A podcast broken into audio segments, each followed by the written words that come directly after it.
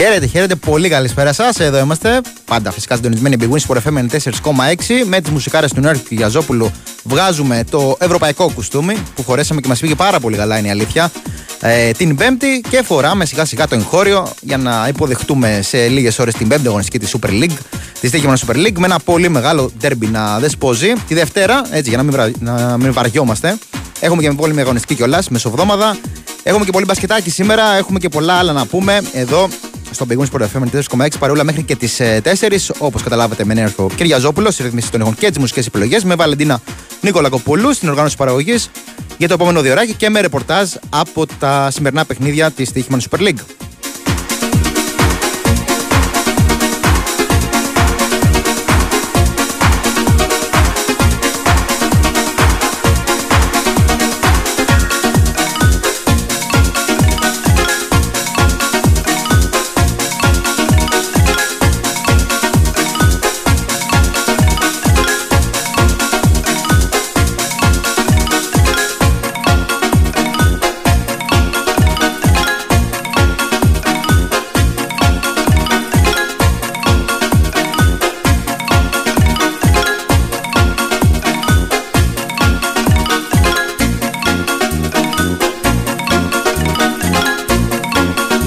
Με είδηση ξεκίνησε η σημερινή μέρα με τον Steve Bennett να υποβάλει την παραίτησή του από την Προεδρία της ΚΕΔ, τον Τάκη Παλτάκο να την κάνει αποδεκτή και μετά από λίγο να ανακοινώνεται και ο ορισμός του Ιταλού διαιτητή, του Σιμώνε Σότσα, για το ντέρμπι του Παναθηναϊκού με την ΑΕΚ. Ήταν το μοναδικό παιχνίδι που δεν υπήρχε ορισμός. Θυμίζουμε τη Δευτέρα για την Πέμπτη αγωνιστική της τύχημα Super League. Έγινε ορισμός από τον αναπληρωτή πρόεδρο της ΚΕΔ, τον Σάβρο Μάνταλο, όπως είχε προαναγγείλει ότι θα γίνει ο Τάκης Παλτάκος, ότι ο Σάβρος Μάνταλος θα ορίσει τον διαιτητή για το μεγάλο ντέρμπι και όπως φαίνεται θα είναι εκείνος που θα ορίσει και για την εμβόλυμη αγωνιστική, αφού δεν προλαβαίνουμε να πάρει την απόφαση κάποιος άλλος. Θυμίζω ότι ο Σότσα είναι 36χρονος, δεύτερης κατηγορίας UEFA, ήταν διαθέσιμος από την UEFA, προτάθηκε κιόλας στην ΕΠΟ, από το βράδυ της Πέμπτης ήταν διαθέσιμος, περίμενε τις εξελίξεις και αφού ο Μπένετ, ο οποίος ήθελε να βάλει ελληνική ομάδα στο ντέρμπι, υπέβαλε την παράτηση του ο Μπένετ και προχώρησε με αυτή τη λύση του Σιμώνε Σότσα, ο οποίος στην προηγούμενη αγωνιστική, θυμίζω, είχε σφυρίξει και το μεγάλο ντέρμπι στην Ιταλία ανάμεσα σε Ιντερ και Μίλαν, αυτή την πεντάρα της Ιντερ.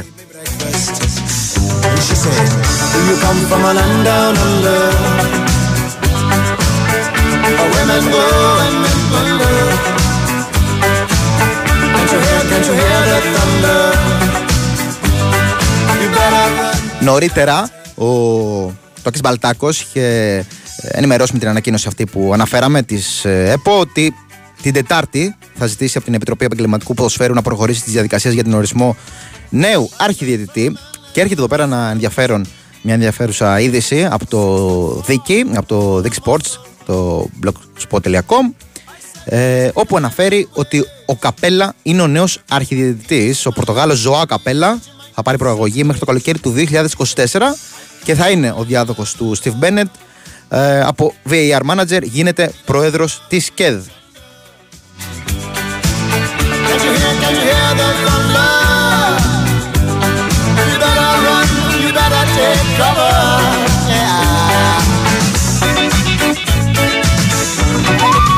Έτσι, για να μην πλήττουμε, η απότομη αυτή προσγείωση από τα διεθνή, από τις διεθνείς επιτυχίες που είχαμε μεσοβδόμαδα, την Πέμπτη, πολύ καλά. Τα πήγαμε, θα μπορούσαμε να έχουμε πάει και λίγο καλύτερα, είναι αλήθεια. Καλά έπαιξε ο Ολυμπιακός, πλήρωσε τα λάθη του.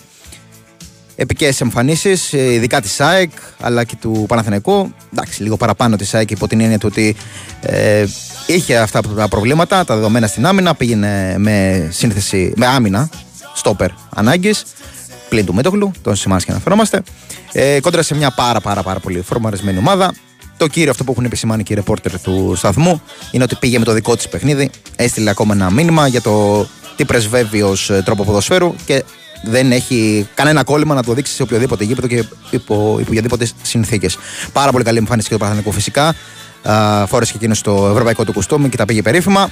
Κόντρα σε ένα πάρα πολύ δυνατό αντίπαλο όπως η Villarreal. Ο Πάουκ δεν έθελξε με την εμφάνισή του, αλλά εγώ τα βλέπω και λίγο βερεσέ αυτά. Σημασία έχουν να έρχονται τα τρίποντα σε αυτή την φάση και γενικότερα σε ό,τι αφορά το ευρωπαϊκό επίπεδο και για τις ίδιες ομάδες και φυσικά για το ελληνικό ποδόσφαιρο. Είπαμε, Ολυμπιακός καλή εμφάνιση, πλήρωσε τα λάθη του. Ήταν δύσκολος ο αντίπαλος. Θα μπορούσε να έχει πάρει ένα καλύτερο αποτέλεσμα, για παράδειγμα την ισοπαλία. Αλλά οκ, προχωράμε όλοι μαζί.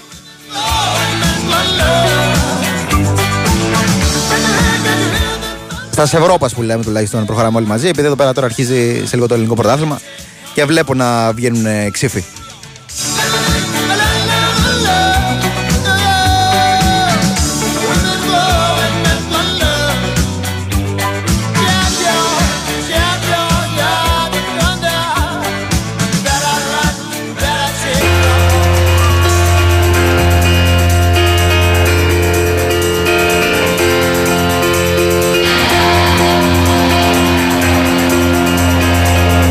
Φυσικά δεν έχουμε όμως είδηση μόνο στο ποδόσφαιρο και στο κομμάτι της διαιτησίας.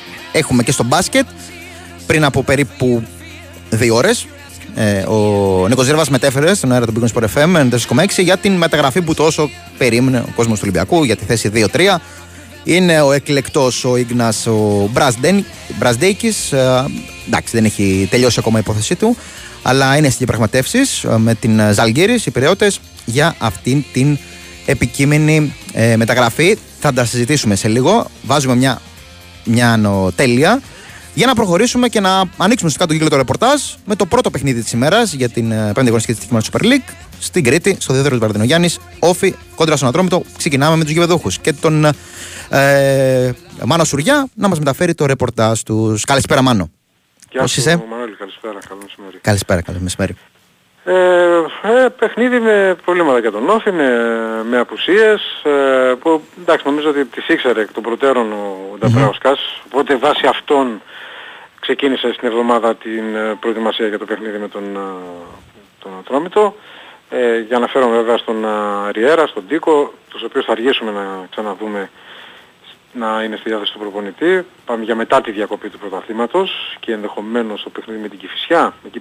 Αν όλα πάνε καλά θα είναι τιμοπόλεμοι οι δύο παίκτες, αμφότεροι με θλάση. Για τον Χριστογιώργο υπήρχαν κάποιες αμυδρές ελπίδες που όμως περισσότερο για λόγους προστασίας του ποδοσφαιριστή, ο οποίος ιατρικά είναι εντάξει, έχει ξεπεράσει τις ενοχλήσεις, ένα είδημα το οποίο είχε από μια κάκωση που είχε υποστεί. Ακολούθησε καθ' όλη την διάρκεια της εβδομάδας ατομικό πρόγραμμα.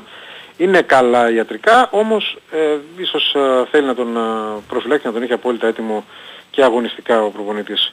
Μάνο, από ό,τι έχω καταλάβει πάντως για τους δύο πρώτους οματισμούς, του Ριέρα και του Ντίκο, επειδή διάβασα κάποια δημοσιεύματα, ίσως πήγαινε για κάποια απόκτηση. Νομίζω ο Νταμπαράουσκας το ξεκαθάρισε ότι συνεχίζουμε όπως έχουμε και περιμένουμε τους παίκτες να γυρίσουν. Και εκ των νέσεων λύσεις.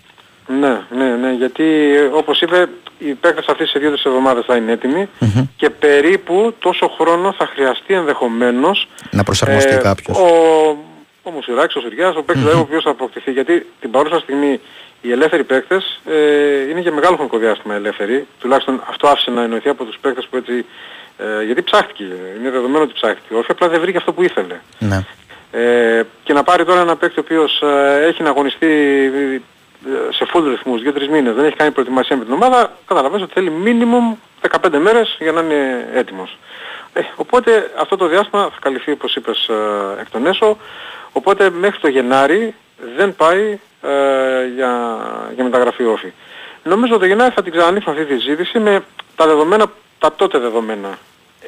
Πρώτα απ' όλα το θέμα υγείας όλων των παιχτών, δεύτερον την πορεία που θα έχει κάνει μέχρι τότε Όφη, αν έχει συνεχίσει αυτή την καλή πορεία με την οποία έχει ξεκινήσει ή αν γίνεται και τον Αυκάτη αλλάξει. Γενικά τα δεδομένα τα οποία θα υπάρχουν εκείνη την εποχή. Οπότε τώρα, την παρούσα στιγμή, κλείνει το θέμα για την μεταγραφή. Ναι. Είναι δεδομένο ότι ο Φελίπε, ο εναπομείνας επιθετικός, θα είναι στην κορυφή της επίθεσης και σήμερα και λογικά και στα επόμενα παιχνίδια, εκτός αν δούμε κάποια αλχημία από τον Νταμπράουσκας, γιατί καταλαβαίνεις ότι μια ομάδα δεν μπορεί να είναι μόνο με έναν καθαρό επιθετικό και δούμε, ξέρω, τον Ντοράλ να αγωνίζεται στην κορυφή της επίθεσης. Για λίγο πιο ευέλικτο σχηματισμό. Ναι. Okay. Αλλά νομίζω ότι ο Φελίπε θα είναι αυτός με τον οποίο θα ξεκινά και ανάλογα μετά, αν χρειαστεί να πάρει ανάσες, ανάλογα με τη διαχείριση του παιχνιδιού, εκεί θα δούμε τα άλλα πράγματα τα οποία έχει στο μυαλό του για την μεσοεπιθετική γραμμή. Γιατί είναι και συγκυρία ότι είναι και ο Ριέρα και ο Ντίκο είναι μεσοεπιθετική παίκτης. Ο Ντίκο καθαρό μεσοεπιθετικός, ο Ριέρα παίκτης που θα μπορούσε να παίξει πίσω από τον Θόρ, αλλά και αυτός τώρα είναι ανέτοιμος.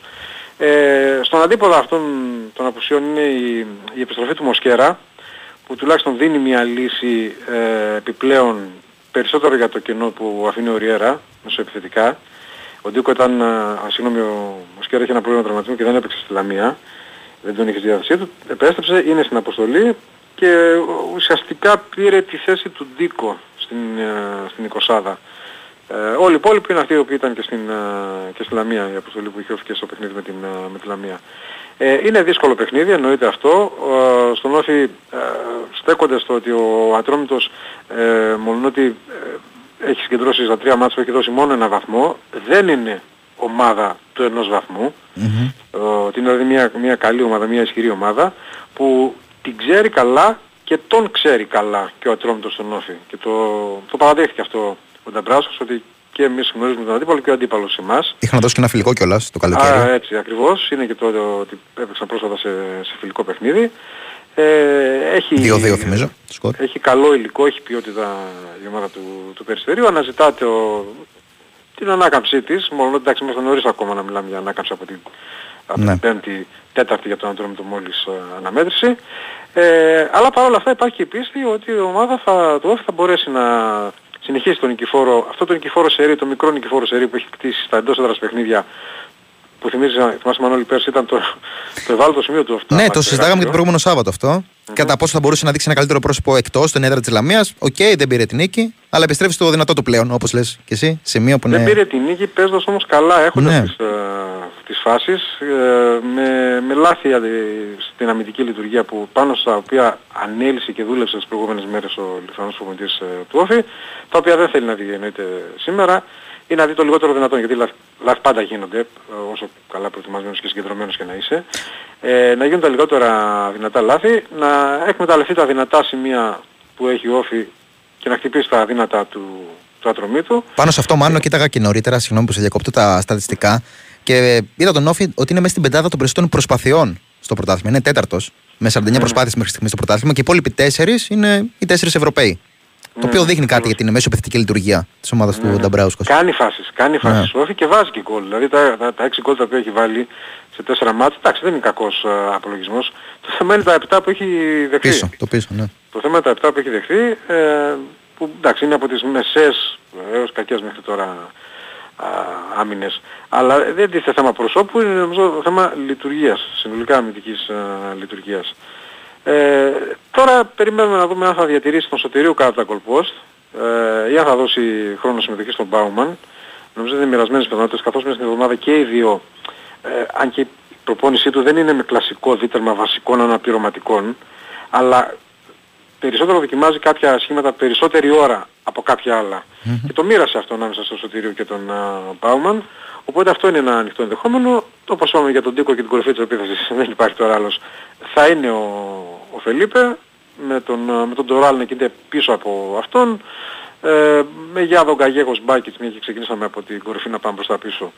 Με Γιάδο Γκαλιέγος Μπάκετς νομίζω ότι είναι οι τρεις της μεσαίας γραμμής. Θωράρισον Λάρσον αριστερά και δεξιά αντίστοιχα στα άκρα. Τριανδρία Βούρος, Καρό, Πασαλίδης, εκτός αν εδώ έχουμε μια αλλαγή. Αν αντί του Ανδρέα Καρό δούμε τον Ανδρέα Λαμπρόπουλο να ξεκινά στο βασικό σχήμα. Λόγω του αυτογκόλ ή γενικότερα ήταν στο...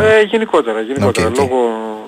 Γενικότερα είναι κάποια πράγματα που έτσι δοκιμάζει και προσπαθεί να αλλάζει και να δίνει και ανάσεις και σε παίχτες.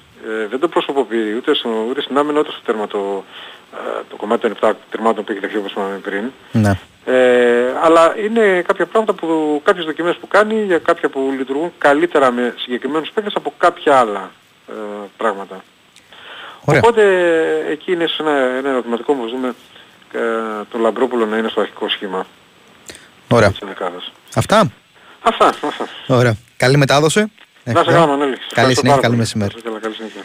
Ήταν ο Μάνας Σουριάς, μας μετέφερε το πώς έχει ολοκληρώσει την προετοιμασία του Όφη για αυτό το παιχνίδι με τον Ατρόμητο. 5,5 ώρα θυμίζω η αναμέτρηση που ανοίγει το πρόγραμμα της 5ης αγωνιστικής της Κύπρου Super League. Το επόμενο παιχνίδι, το δεύτερο για την σημερινή ημέρα, την πρώτη της 5ης αγωνιστικής, είναι το Παναθηναϊκός Λαμία. Ιστορικό. Okay. Ναι, θα μπορούσα να το πω ιστορικό μάτς, αφού ο Παναθηναϊκός επιστρέφει στην έδρα του. σε επίπεδο μεγάλων σαλονιών. Υποδέχεται τη Λαμία. Θυμίζω τα πρώτα παιχνίδια δεν τα είχε δώσει στην ιστορική του έδρα στις Σέρρες. Τώρα θα υποδεχτεί την Λαμία αυτό παιχνίδι στις 8. Αύριο 4 αναμετρήσεις. Στις 5 Ολυμπιακός Κηφυσιά. Ένας Ολυμπιακός ο οποίος προέρχεται από το 1-1 με την ΑΕΚ. Στην ΟΠΑΠΑΡΕΝΑ προέρχεται από την ήττα με τη Φράιμπουργκ. Μεσοβδόμαδα θέλει να συνεχίσει το καλό σερί που χτίζει εντός έδρας στο πρωτάθλημα. Στα χαρτιά, του δίνεται ευκαιρία με έναν αντίπαλο βατό. Εντάξει, μην κρυβόμαστε, αλλά και φυσικά θα πάνε διοικητικές, νομίζω, όσες πιθανότητες της δίνονται σε αυτή τη δύσκολη έδρα, όπως είναι το Ολυμπιακού. Με απουσίες, νομίζω. Μπροστά έχει δηλαδή και τον Οζέγκοβιτς από το έχω δει. Θα τα πούμε και αύριο. Έχει και τον Νίνι. Να δούμε αυτό το παιχνίδι. Είναι στις 5 Άρης, Πανετολικός στις 5.30.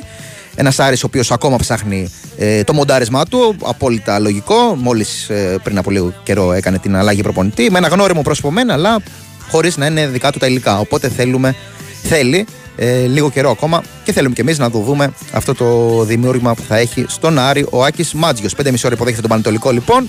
Επίσης, κακό ξεκίνημα. Είναι από τις ομάδες που έχουν κάνει πολύ κακό ξεκίνημα.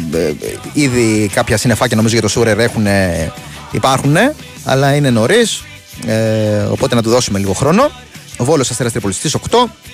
Πας Γιάννενα, ΠΑΟΚ στις 8.30 κλείνει το αυριανό πρόγραμμα. Μια δύσκολη έδρα, θα τα πούμε και αύριο.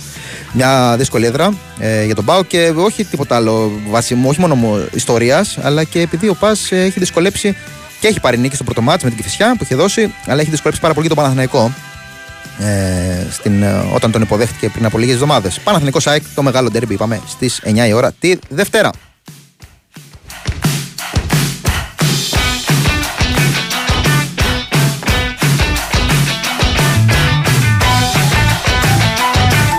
Μετά το break θα τα πούμε και του Ατρομήτου, τα τελευταία νέα. Για το φίλο που λέει ότι δεν καταλαβαίνει τα περί ιστορικής νίκης η έποση ΣΑΕΚ με την άπερη και πρωτάρα Brighton έπαιξε. Νομίζω έδωσε την κατάλληλη απάντηση χθες ο Ντέμις εδώ πέρα στον B-Win Sport FM 4,6 με το Βάιο Τσούζικα που συζητούσαν ότι πολλές αδικεί λίγο την προσπάθεια, την εμφάνιση ΣΑΕΚ, το όνομα της Brighton. Δηλαδή, αν είχε άλλο όνομα, με αυτό το σύνολο που έχει δομήσει ο Ντετσέρμπι. Μερικοί θα λέγανε άλλα. Δεν λέω μερικοί, επειδή οι περισσότεροι λένε αυτό που πρέπει μετά το σπουδαίο ιστορικό αποτέλεσμα της ΑΕΚ. Λοιπόν, πάμε σε break και επιστρέφουμε για δεύτερο μισάωρο της εκπομπής.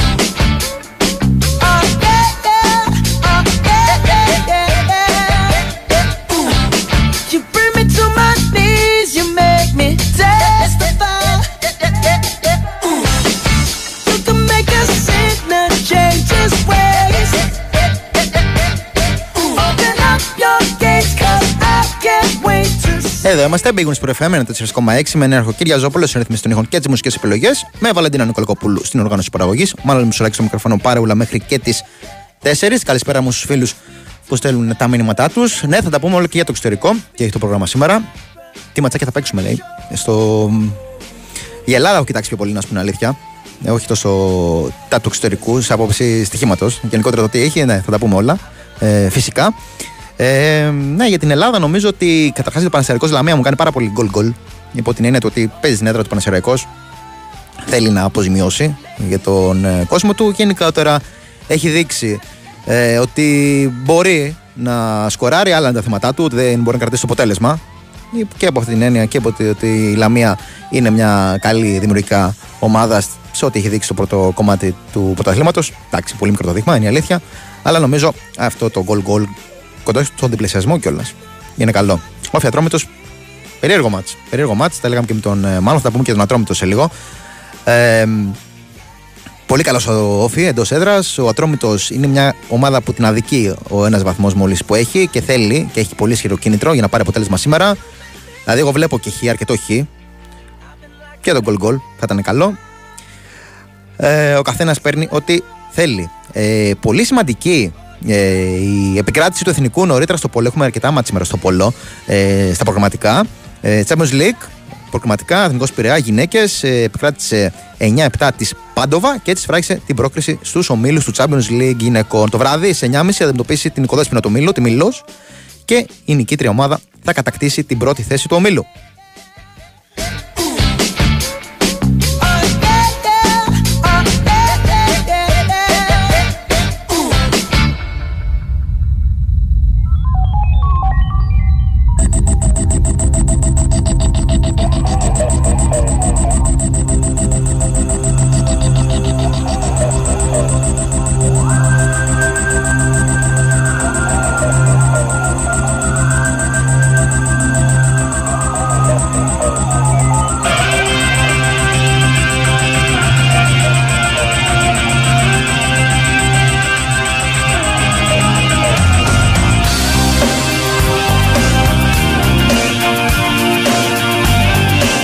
Ξέρετε, ανεβαίνουν πολλά βιντεάκια μετά από νίκες, επιτυχίες διάφορων ομάδων. Εν προκειμένου τώρα της ΑΕΚ που από την Πέμπτη και το σπουδαίο δίπλο που πήρε στον Brighton έχουν ανέβει αρκετά βιντεάκια εντός γηπέδου, εντός του Άμεξ. Τώρα να που ανέβηκε και ένα από συναυλία. Είναι αυτό το ερώτημα που πολλές φορές έχουν κάποιοι. Εγώ δεν το έχω, να σου πω την αλήθεια, όταν παίζει. Εντάξει, με τις άποψεις του να παίζει αγαπημένη ομάδα, δεν αφήνεις τα πάντα και συναυλίες και τα οτιδήποτε άλλο μπορεί να υπάρχει και βλέπεις την ομάδα σου. Εντάξει, υπάρχουν κάποιες πολύ δύσκολες περιπτώσεις, είναι αλήθεια, που δεν μπορείς να το αποφύγεις.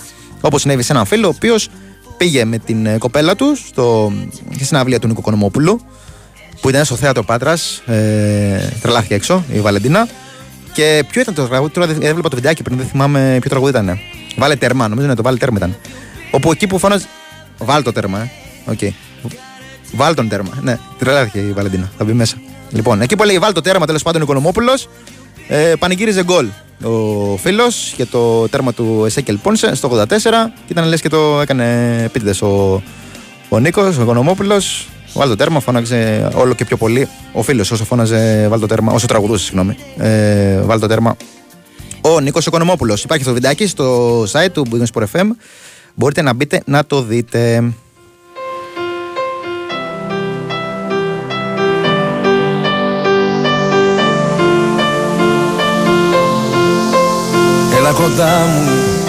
Νάτος αμέσως. Γι' αυτό είσαι εξαιρετικός. Και σε μνημονεύουν όλοι εδώ πέρα. Έλα κοντά μου.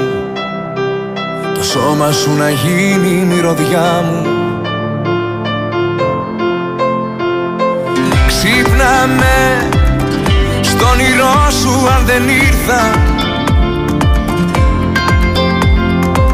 Ξύπναμε. Εγώ κάνω κάτω τώρα πρέπει να φωνάσω γκολ γκολ από πίσω. Όχι. Όλη νύχτα σ' αγαπώ. Αυτό είναι το θέμα. Θα στο πω και βάλ το τέρμα. Βάλ το τέρμα. Βάλ το τέρμα. Σ' αγαπάω εσένα. Βάλ το τέρμα. Ποιος κοιμάται ξέχνα, πίστεψε το και δυνάμωσε το. Βάλ το τέρμα, σ' αγαπάω εσένα.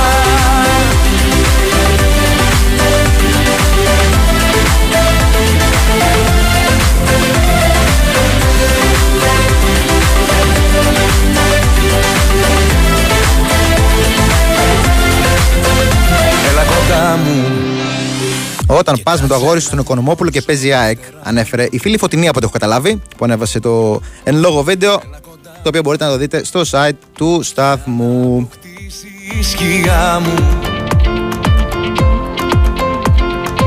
Ξύπναμε στον όνειρό σου αν δεν ήρθα.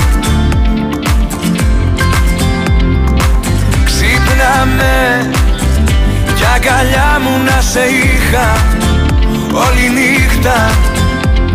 Σ' αγαπώ, αυτό είναι το θέμα.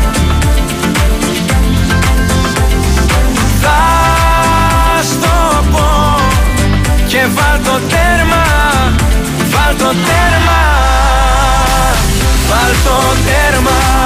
Σ' αγαπάω εσένα, βάλ' το τέρμα. Ποιος κοιμάται ξέχνα, πίστεψε το και δυνάμωσε το. Βάλ' το τέρμα, σ' αγαπάω εσένα.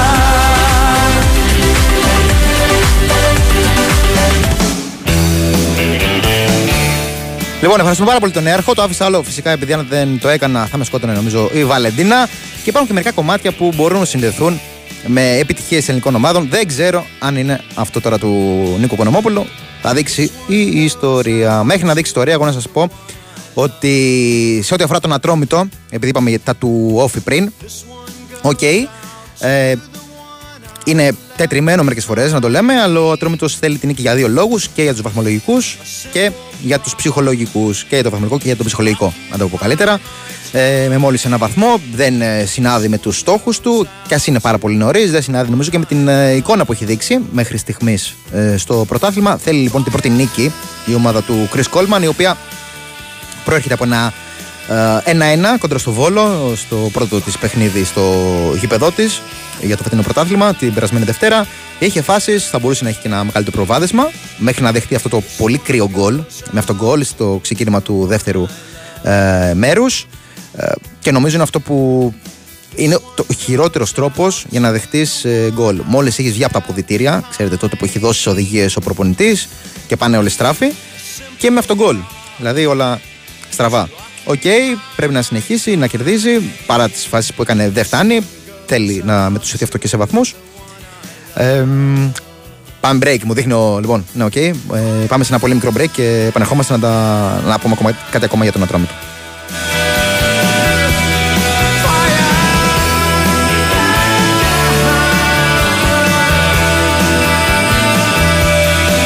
B-Win Sport FM 94,6. Θέλω να βλέπω μπάλα με δώρο συνδρομή, να χαίρομαι ματσάκι με φίλους στη τιμή. Το φίλε θέλω, για να βλέπω αγώνες θέλω. Το φίλε θέλω, αυτό που θες από το παιχνίδι σου το έχεις στη Novibet. Με προσφορά γνωριμίας στην Κοσμοτέ TV για να απολαμβάνεις όλους τους μεγάλους αγώνες. Εδώ παίζεις όπως εσύ θέλεις. Novibet. Το παιχνίδι όπως θα ήθελες να είναι. Ισχύουν όροι και προϋποθέσεις διαθέσιμοι στο novibet.gr /info/όροι. Ρυθμιστής ΕΕΠ. Συμμετοχή για άτομα άνω των 21 ετών. Παίξε υπεύθυνα. Big Win Sport FM 94,6.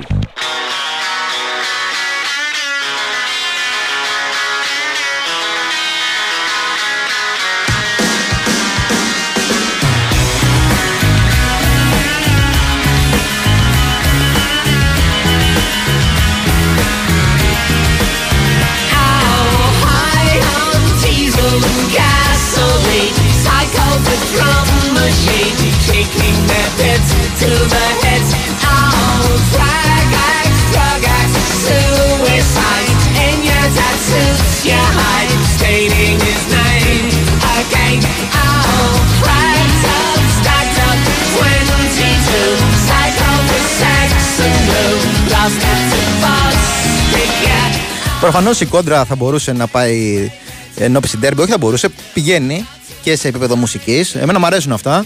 Τώρα στέλνει ένας φίλος για τη μουσική του Βάγκνερ που θα τέριαζε στον Παναθηναϊκό, στον επιτάμενο Ολλανδό και τον Μπαχταρά Ιωαννίδη. Και κατακρίνει τον Νίκο Οικονομόπουλο για το βιντεάκι που είπαμε πριν. Εμένα μου αρέσουν αυτά. Θα μπορούσε να ήταν ένα ωραίο θέμα και το ποιοι σπουδαίοι καλλιτέχνες υποστήριζαν την κάθε ομάδα, επειδή έχουν και οι δύο να παρατάξουν πολλούς σε μια τέτοια άτυπη κόντρα. Καζατζίδης, ΑΕΚ, Διονυσίου, Παναθηναϊκός. Είναι ωραία, νομίζω θα ήταν ωραίο brand fair και από τις δύο πλευρές.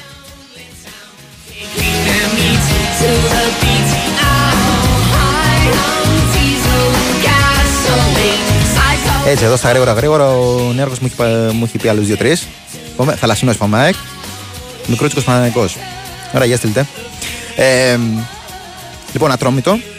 Για να το κλείσω, περίμενα το δύσκολο ξεκίνημα, είναι αλήθεια. Στον Ατρόμητο, λόγω και των μεταγραφών που έγιναν στο φινάλε, μερικές εκτός προγραμματισμού για το κάτι παραπάνω που ήθελαν στην ομάδα του Περιστερίου. Οπότε θέλουν και αυτή την αφομοίωση και το μοντάρισμα να επέλθει και να το δουν και εντός αγωνιστικού χώρου. Τα λέγαμε και με τον Μάνο πριν, δύσκολη η έδρα του Όφη, και επειδή είναι καλή ομάδα και επειδή μέχρι στιγμής έχει πάρει δύο πολύ σημαντικά αποτελέσματα κόντρα σε Άρη και σε ΠΑΟΚ. Οπότε φαίνεται να μπορεί να την εκμεταλλευτεί. Στο αγωνιστικό, επιστρέφει τον Μποκ που ήταν τιμωρημένος. Οπότε λογικά μπαίνει και στην. Όχι λογικά, νομίζω ότι σίγουρα μπαίνει στην αρχική ενδεκάδα. Εάν και ο Αθανασίου έχει κάνει πολύ καλό παιχνίδι με τον Βόλο. Εκτός είναι ο Ντίρξ που είναι ανέτοιμος μετά από την κάκωση που είχε υποστεί στο γόνατο. Εκτός είναι και ο Κυβρακίδης, ο οποίος όμως θα μπει στην αποστολή με την ΑΕΚ στο παιχνίδι της εμβόλυμης αγωνιστικής. Με μια ενδεκάδα να πούμε: Τσιντότα στην αιστεία και Σιρίντα δεξιμπάκ, Ντεμπόκ αριστερά, Ασεβέδο και Τζαβέλα στα στόπερ. Δεν θα μου έκανε έκπληξη να μπει και ο Ημερέκο, φαντί του Ασεβέδο. Ο Έντερ δεν νομίζω να μπορεί να κονεθεί από τα χαφ. Ο Κούντε διοικητική θέση βασικού, αν και δεν έχει κάνει προετοιμασία, έχει δείξει πάρα πολύ, έδειξε πολύ καλά δείγματα γραφή σε αυτό το μισάωρο που έπαιξε με τον Βόλο. Αντί του Φρι Τζόνσον, Βαλένσια και Γιουμπιτάνα στα δεξιά, ένας εκ των δύο εννοώ, Ρομπάι αριστερά σίγουρα, Καμαρά πίσω από τον Αντζιέλσκι.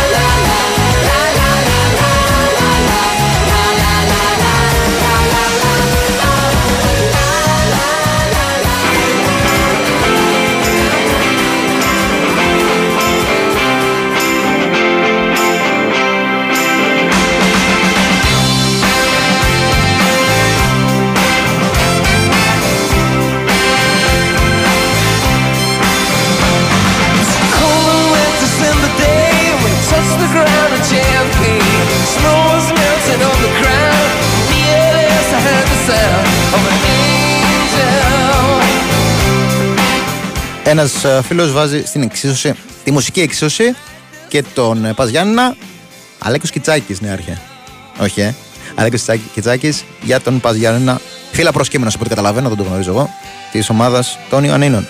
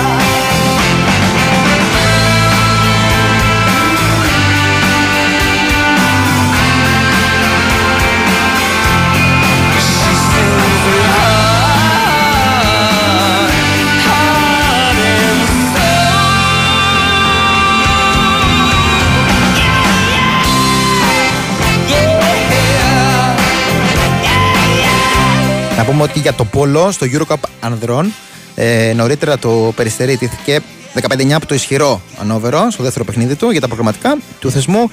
Ήταν η πρώτη ήττα, είχε προηγηθεί η νίκη επί του Παναθηναϊκού στα πέναλτι. Οπότε τώρα το Περιστέρι θέλει τη νίκη επί της Ισπανικής Τεράσα. Αργότερα μέσα στη μέρα είναι, σε 9 είναι το παιχνίδι, για να πάρει την πρόκριση η ομάδα του Περιστερίου. Yeah. Στα γρήγορα να πούμε και την αποστολή του Πανετολικού, η οποία έχει βγει για το αυριανό παιχνίδι με τον Άρη. Υπάρχει απροοπτό τη τελευταία στιγμής. Είναι ο Άγγελος Τσιγάρας, έχει μια μικρή ενόχληση στον προσαγωγό και έτσι μένει εκτός αποστολής. Εκτός είναι και ο Μλάντεν, εκτός είναι και ο ανέτοιμος ο Μιχάλης ο Μπακάκης. Στη διάθεση του Σούρερ είναι ο Γκρατερόλ, ενώ θα κάνει τον ντεμπούτο με τον Πανετολικό και ο Χάρης ο Μαυρίας, ο οποίος ήταν από τις τελευταίες μεταγραφές και αρέσει και πολύ στον Νέαρχο. Αρέσει. Μπορεί να παίξει σε πολλές θέσεις, πολυθεσή της.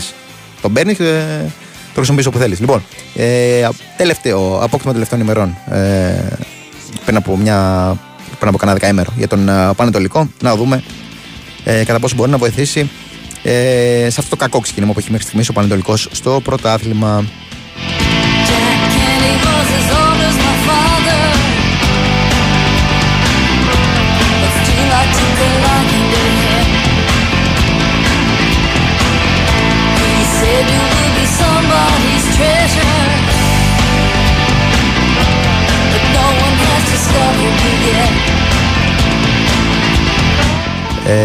Ναι, δεν το γνώριζα ότι ο Αλέξης Χιτσάκης είχε τραγουδήσει στον ιστορικό έμεινο του Πας. Δεν το γνώριζα, μας διορθώνει ο φίλος.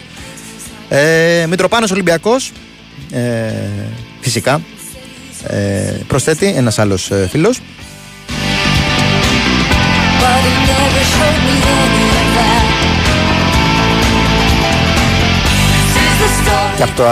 Και από τους χαρακτηριστικούς οπαδούς ομάδας. Δηλαδή το δήλουν συχνά πυκνά ο Δημήτρης ο Μητροπάνος, ότι είναι φίλος των Πειραιωτών.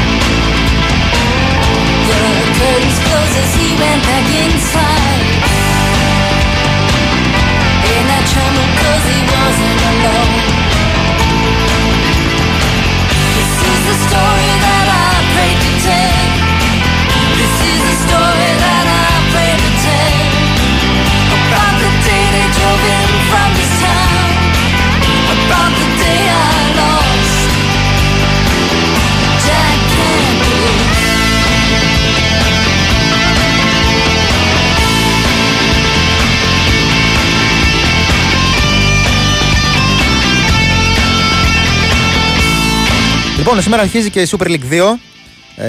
Υπήρχε ένα σχετικό ερώτημα, τώρα το έχασα, για το αν θα έχει τηλεοπτική κάλυψη.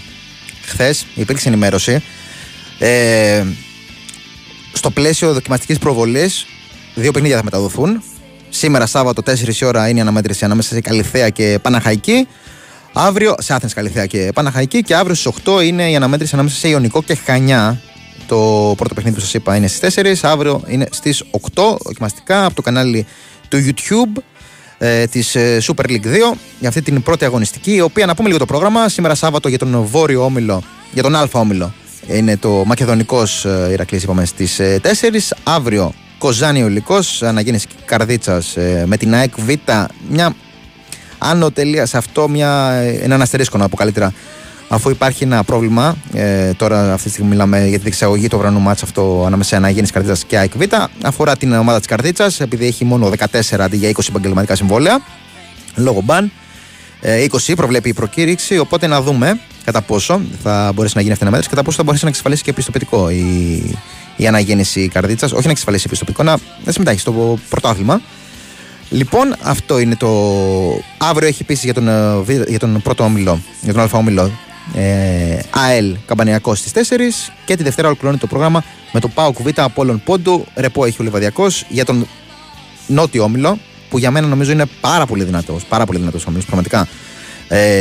Υπάρχουν ομάδες όπως ο Ιωνικός που έπεσε κατηγορία πέρσι και έχει πάρει παίχτες, όπως οι Εγκλέσιας με Πύρα και άλλους νεότερους. Υπάρχει Καλυθέα που πέρσι διεκδίκησε την άνοδό της, δεν τα κατάφερε, αλλά διατήρησε και αυτή η σημαντικά κομμάτια του κορμού της. Είναι η Καλαμάτα πάρα πολύ, πολύ ενισχυμένη και με παίκτες από την στιγμά Super League πέρσι που αγωνίζονταν. Ο Μπαράλες, ο Βαλεριάνος, είναι τα Χανιά που παίζει ο Ιωνικός, είναι φυσικά και είναι η ιστορική ομάδα της Παναχαϊκής, είναι ο Ολυμπιακός Β και ο Παναθηναϊκός Β που φέτος έχουν και βαθμολογικό ενδιαφέρον, όπως και άλλες Β ομάδες, το Ισάκη του ΠΑΟΚ. Θυμίζω ότι μπορούν να πέσουν πλέον. Οπότε νομίζω θα δούμε ένα πάρα πολύ ωραίο πρωτάθλημα. Είναι και η Λιούπολη, τα Χανιά που παίζει ο Ιωνικός, είπαμε, ναι, είναι. Λοιπόν, το πρόγραμμα. Ολυμπιακός Β, η Λιούπολη σήμερα στις 3 και 4, με τον Ολυμπιακό Β να έχει στη σύνδεσή του και στην αποστολή του και τον Ανατορούτσο, ο οποίος φαίνεται δεν υπολογίζεται του Μαρτίνεθ. Άθηνας Καλυθέα FC Παναχαϊκή στις 4 και αύριο είναι ο Γιούχτας με τον Διαγόρα στη 1, Τηλικράτης Εγάλεως στις 4, στην ίδια ώρα Παναθηναϊκός Β Καλαμάτα και στις 8 ολοκληρώνει το πρόγραμμα με το Ιωνικός Χανιά.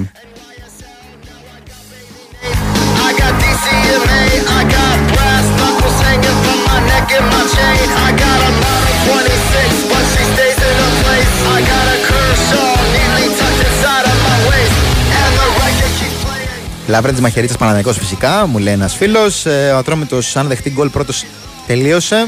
Εντάξει, νομίζω υπερβολικό, προσθέτει ο ίδιος φίλος. Νομίζω λίγο υπερβολικό ήταν αυτό. Έχει ποιότητα μπροστά, μεσοπαιδευτικό Ατρόμητος. Είναι αυτό που λέγαμε, ότι χρειάζεται ακόμα μοντάρισμα.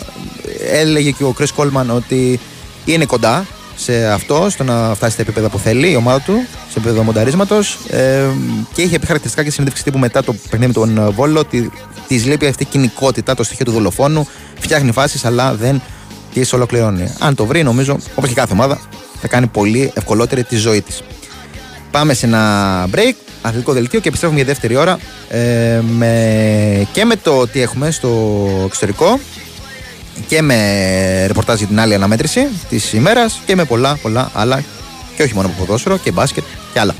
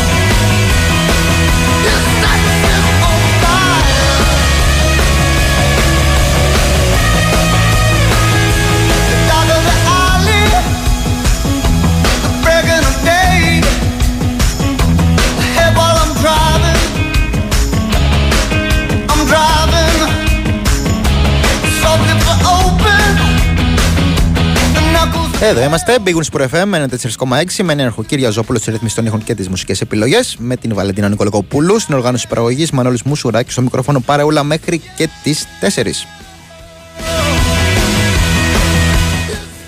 Θυμίζω εγώ ως ειδήσεις, εντάξει, όχι ακριβώς τις τελευταίες στιγμές, έχει περάσει λίγο η ώρα, τα είπαμε και νωρίτερα, στην πρώτη ώρα η περίπτωση του Ζωά Καπέλα, ο διευθυντής VAR της ΚΕΔ, ο οποίος εκτός συγκλονιστικού προόπτου θα είναι ο νέος αρχιδιτητής στη θέση του Steve Bennett, όπως αποκάλυψε στη σελίδα της δίκης. Μετά την παρέτηση του Steve Bennett νωρίτερα μέσα στη μέρα υπήρξε και σχετική ανακοίνωση. Όλα αυτά μπορείτε να τα δείτε και στο site του B-Win Sport FM 4,6. Θυμίζω την περίπτωση του Μπρασδέικης, την οποία προχωράει ο Ολυμπιακός για τη θέση 2-3, ο μπασκετικός Ολυμπιακός.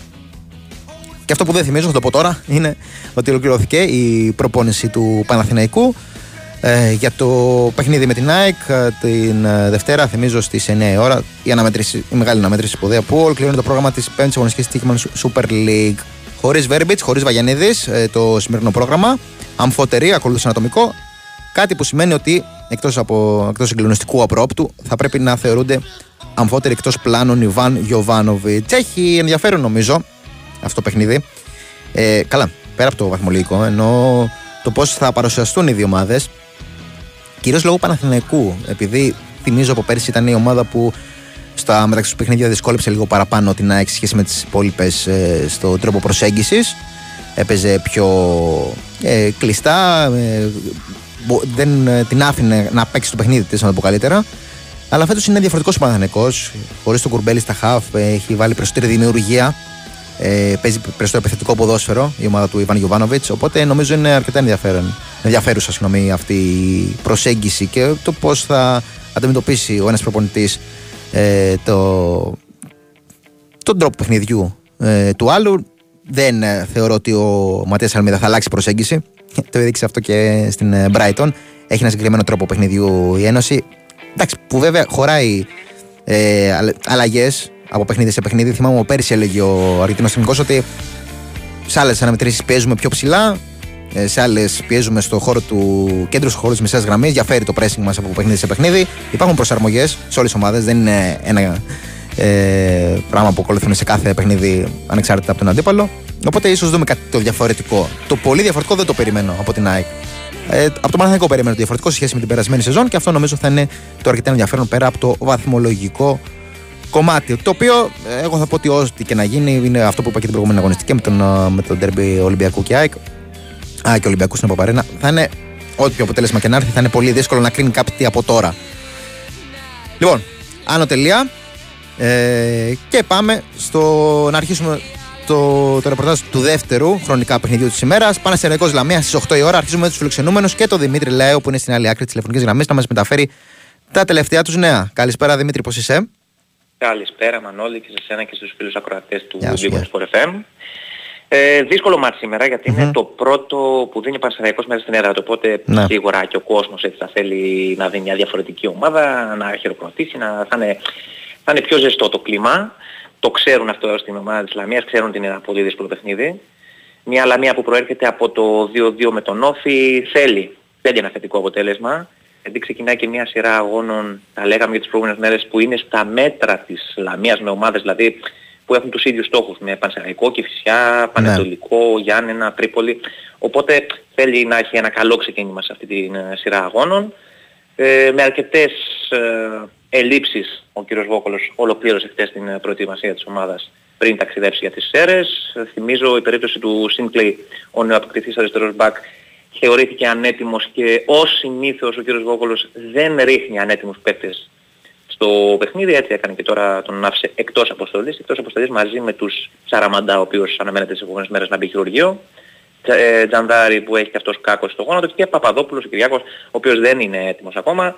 Όλοι αυτοί είναι εκτός αποστολής μαζί με τους Νάγκη και Λέικ και τον Τσούκαλο και τους νεαρούς υπόλοιπους εκτός αποστολής. Από εκεί και πέρα υπάρχουν οι ποδοσφαιριστές για να αναπληρώσουν τα όποια κενά. Το μοναδικό πρόβλημα είναι ότι δεν υπάρχει αριστερό back πλην του Γιαννούτσου, ο οποίος νεαρός δεν έχει αγωνιστεί ακόμα.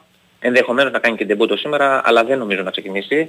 Θα δούμε λογική, λέει, τον Βασιλαντονόπουλο να παίζει, αν και δεξιός μπακ, να παίξει στο αριστερό άκρο της άμυνας, με μια Λαμία που θα επιστρέψει, η λογική λέει, στο 4-4-1-1 και όχι στο 3-5-2 που αγωνίστηκε κοντά στον Όφη του Νταπράοσκας.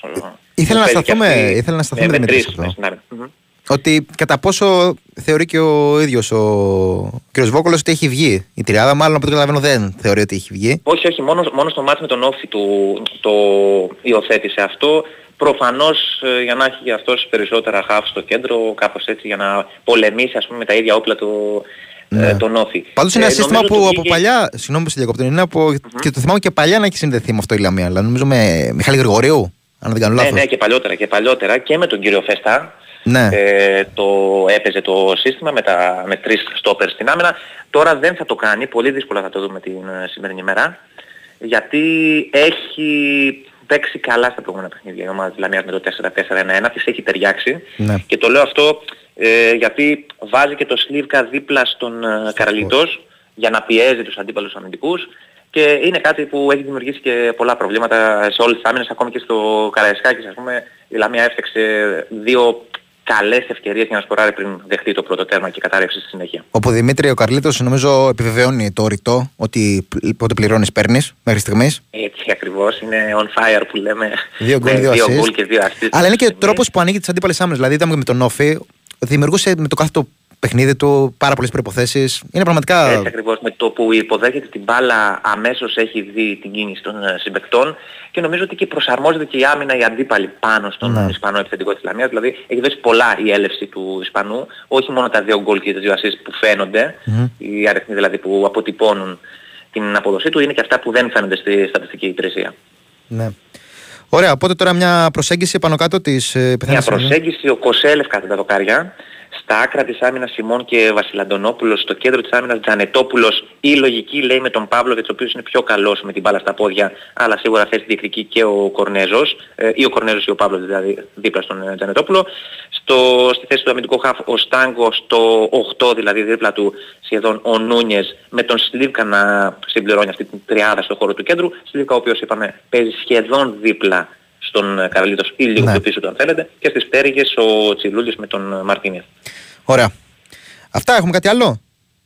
Αυτά έχουμε, είπαμε, είναι μια σειρά αγώνων για την ομάδα της Λαμίας κόντρα σε αντιπάλους που μπορεί να πάρει πολλά, γιατί ακολουθεί μια ακόμη τετράδα αγώνων μετά από αυτά που είπαμε, με Παναθηναϊκό, ΑΕΚ, Ατρόμητο και ΠΑΟΚ, που δεν μπορείς να υπολογίζεις πολλά. Η Λαμία έχει 5 βαθμούς μέχρι στιγμής στο πρωτάθλημα, έχει κάνει ένα καλό ξεκίνημα, θέλει όμως να το αποτυπώσει ακόμη περισσότερο στην βαθμολογία και έχει και μια παράδοση στις αίρες, δεν έχει αγωνιστεί πολλές φορές, είναι η πρώτη φορά που οι δύο ομάδες θα αγωνιστούν ως αντίπαλοι στη Super League, αλλά έχουν υποβαθμό στη Β, στη Γ, στην Κ και στο Κύπελλο Ελλάδος και έχει μια πολύ καλή παράδοση στις αίρες η ομάδα της Λαμίας, έχει να χάσει από το μακρινό 2004 να καταλάβεις. Ωραία. Ωραία, ευχαριστούμε πάρα πολύ Δημήτρη. Αυτά, καλή συνέχεια. Καλή συνέχεια. Ήταν ο Δημήτρης Λάιος, μας μετέφερε και τα τελευταία νέα από την πλευρά του φιλοξενούμενων. Θα έχουμε και τους γηπεδούχους με τον Κώστα Δελή σε αυτό το παιχνίδι που ολοκληρώνει την πρώτη μέρα στις 8 η ώρα, Παναθηναϊκός Λαμία, θυμίζω στις 5.30 Όφη Ατρόμητος.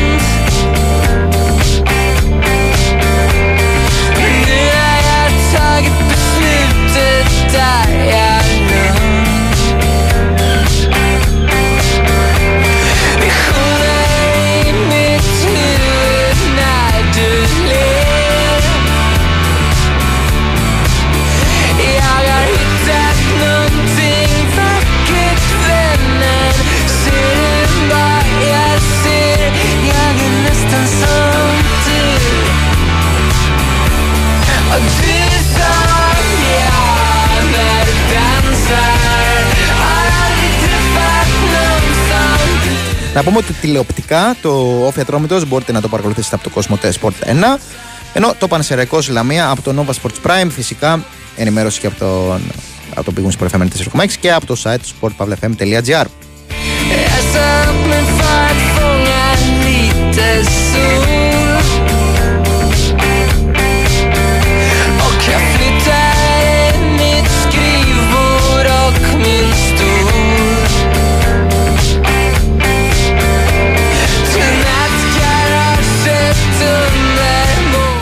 Λέει ένας φίλος ότι οι ισοπαλίες στο ντέρμπι θα βγάλει ωφελημένες και τις δύο ομάδες για το ψυχολογικό κομμάτι εν ώψη των ευρωπαϊκών αγώνων. Αν το βλέπουμε απ' έξω και δεν υποστηρίζουμε κάποια εκ των δύο, ναι, συνολικά, και αν το βλέπουμε ως ξέρετε, κάποιος που αγαπάει το ελληνικό ποδόσφαιρο και θέλει και το καλό των ομάδων σε ευρωπαϊκό επίπεδο, ναι. Αν το πάρουμε ξεχωριστά, μεμονωμένα για κάθε μία εκ των δύο, ωφελημένη δεν είμαι κατά πόσο σίγουρος μπορεί να τη βγάλει μια ισοπαλία. Για παράδειγμα την ΑΕΚ.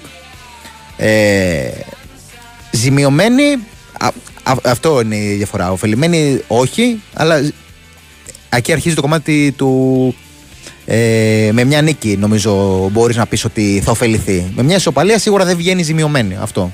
Είτε η ΑΕΚ είτε το Παναθηναϊκός εννοώ. Δεν ξέρω αν σας έμπλεξα λίγο με τη σκέψη μου. Καταλήγω στο ότι με τη νίκη μπορεί να πεις ότι ναι, πράγματι θα ωφεληθεί από αυτό το αποτέλεσμα. Από εκεί και πέρα μια ισοπαλία σίγουρα δεν χάνεται. Αυτό που λέμε ότι δεν βγαίνει ζημιωμένος.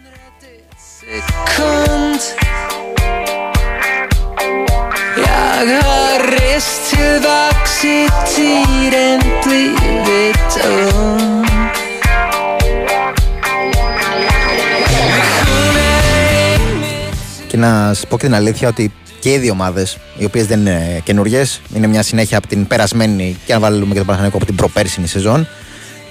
Και αν εξαιρέσουμε τους οπαδούς των social media, δεν έχουν ανάγκη τέτοιες νίκες για το πώς συνεχίζουν. Ναι, ακούω σίγουρα το ότι μια νίκη σου δίνει ψυχολογικό μπουστάρισμα που λέμε, αλλά δεν αποτελεί αυτό σκοπό το να πάρεις την νίκη για την ψυχολογία ή για να μην υπάρχει κακό ή καλό κλίμα. Δεν λέω ότι λέει αυτό το σχόλιο που μου έστειλε ο φίλος, αλλά το προεκτείνω λίγο, ότι αυτές οι δύο ομάδες κάνουν ό,τι κάνουν για την ίδια τους την πάρτι που λέμε. Φυσικά παίζουν για τον κόσμο, αλλά δεν εξαρτώνται πλέον από το τι θα πει ο κάθε ένας. Έχουν αποδείξει μια συνέχεια και ότι είναι σε διαρκή βελτίωση. Θα διαβάσω και κάποιες δηλώσεις που έκανε πριν από λίγο στην ΠΕ επ' αυτού.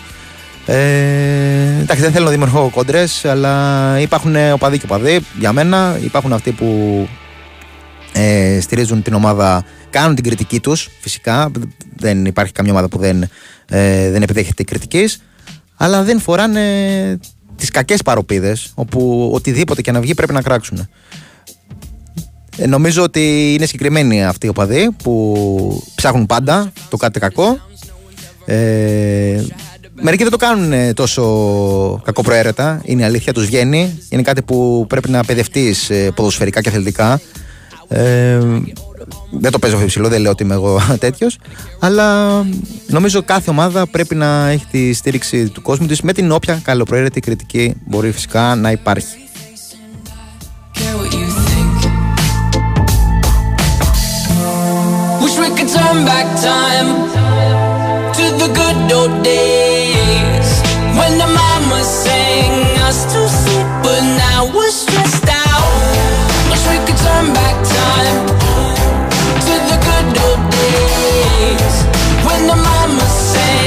Αναφερόμουν λοιπόν στις δηλώσεις που έκανε ο Τζιμπρίλ στην ΠΕ. Μπορεί να διαβάσεις και στο site του superfm.gr πριν από λίγο.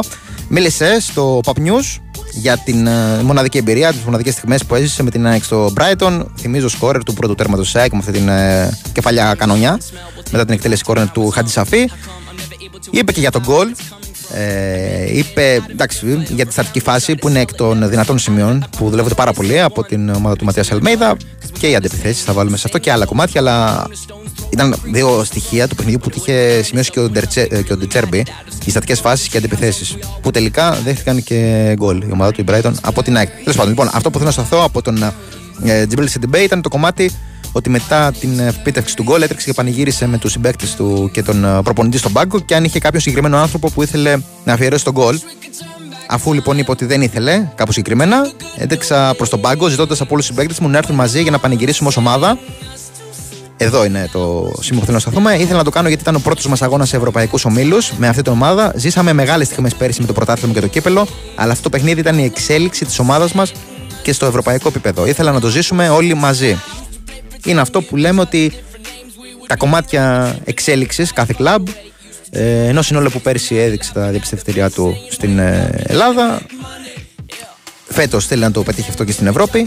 Ήδη έχει κάνει ένα σπουδαίο αποτέλεσμα. Δεν είναι μόνο αυτό βέβαια, ήταν και η Δυνάμο Ζαγκρέπ που είχε προηγηθεί η σπουδαία αυτή η πρόκριση. Και γενότερα για κάθε ομάδα, μην το περιορίζω μόνο στην ΑΕΚ, δείχνει και πρέπει να δείχνει συνέχεια και αυτό το αντιλαμβάνονται και οι ίδιοι άνθρωποι των ομάδων, ενώ οι ποδοσφαιριστές. Βλέπουμε και τους παίκτες του Παναθηναϊκού για παράδειγμα που είναι μια τριετία αρκετή εξ αυτών. Έχουν δει την εξέλιξη με τον Ιβάνο Γιοβάνοβιτς και φαίνονται και οι ίδιοι πώς το πιστεύουν. Δηλαδή βλέπουν καθημερινά τη δουλειά της προπόνησης να βγαίνει επί χόρτου, να παίρνουν τα αποτελέσματα, να αποδίδουν ένα καλύτερο ποδόσφαιρο από σεζόν σε σεζόν, όχι μόνο από άποψη θεάματος και σε τακτικό επίπεδο. Και αυτό τους εμπνέει ακόμα περισσότερο. Αυτό δεν αφορά μόνο την ΑΕΚ ούτε το Παναθηναϊκό, αφορά για κάθε ομάδα που πρέπει να δουλεύει έτσι στο ποδοσφαιρικό κομμάτι.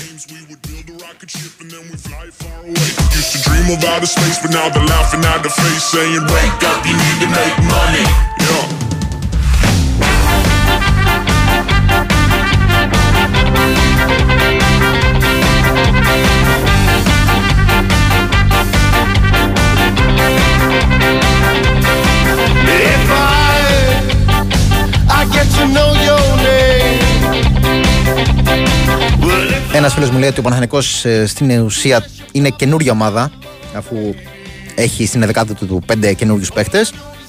Εντάξει, πρέπει να κοιτάς και τις σταθερές. Δεν εννοώ σταθερές από άποψη προσώπων μόνο, που είναι και αυτό ένα σημαντικό κομμάτι, είναι και το τακτικό επίπεδο. Που μπορεί να το εξελίσσεις. Είπαμε ότι φέτος ο Παναθηναϊκός, έχοντας προσθέσει και πιο δημιουργικούς παίκτες, παίζει και λίγο πιο δημιουργικά. Αλλά τακτικά σταθερές έχει. Δεν μπορεί να πεις ότι είναι μια καινούργια ομάδα από την αρχή ως το τέλος. Προφανώς έχει βάλει και νέα στοιχεία, αυτό που είπαμε, το πιο δημιουργικό και όχι μόνο. Οπότε ναι, θέλει και αυτός το μοντάρισμα, αλλά όχι το μοντάρισμα που για παράδειγμα απαιτεί ο Ολυμπιακός ή ο ΠΑΟΚ, που έχουν κάνει ειδικά Ολυμπιακός ολική αναδόμηση, και ο ΠΑΟΚ, που θα πω επειδή είναι ένα βρελικό το κομμάτι των χαφ και έχει αλλάξει πολλά πράγματα εκεί. Περιμένω πάρα πολύ και από τον Τιζπότοφ, άσχετο, αλλά πραγματικά τον πιστεύω πάρα πολύ αυτόν τον παίχτη και ταιριάζει πάρα πολύ με την ιδιοσυγκρασία του ΠΑΟΚ και νομίζω. Δεν θέλω να προτρέχω, είναι η αλήθεια, αλλά νομίζω θα ζήσουν πάρα πολύ ωραία πράγματα οι φίλοι του ΠΑΟΚ με αυτόν τον παίχτη και θα συνδεθούν πάρα πολύ.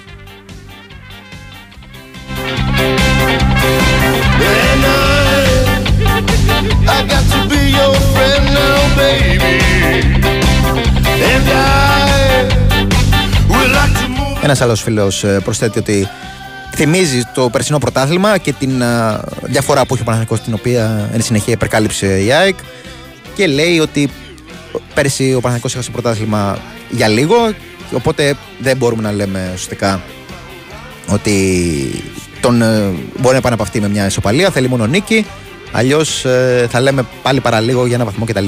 Έχασε το πρωτάθλημα. Ναι, σίγουρα, γι' αυτό είπα και πριν ότι δεν μπορείς να είσαι σίγουρα κερδισμένος με μια ισοπαλία. Εντάξει, δεν μπορεί να είσαι και χαμένος, αλλά κερδισμένος μόνο η νίκη νομίζω μπορεί να σε βγάζει. Πάντα. Και για εκεί στοχεύουν νομίζω και οι δύο προπονητές για τον ντέρμπι της Δευτέρας. Εντάξει, βέβαια και μια ισοπαλία, αυτό που λέγαμε. Ακόμα και η ήττα δεν είναι, είναι πάρα πολύ νωρίς για να βγάζουμε, να προτρέχουμε για πράγματα, να καθορίσουμε τι θα συμβεί στο τέλος του πρωταθλήματος.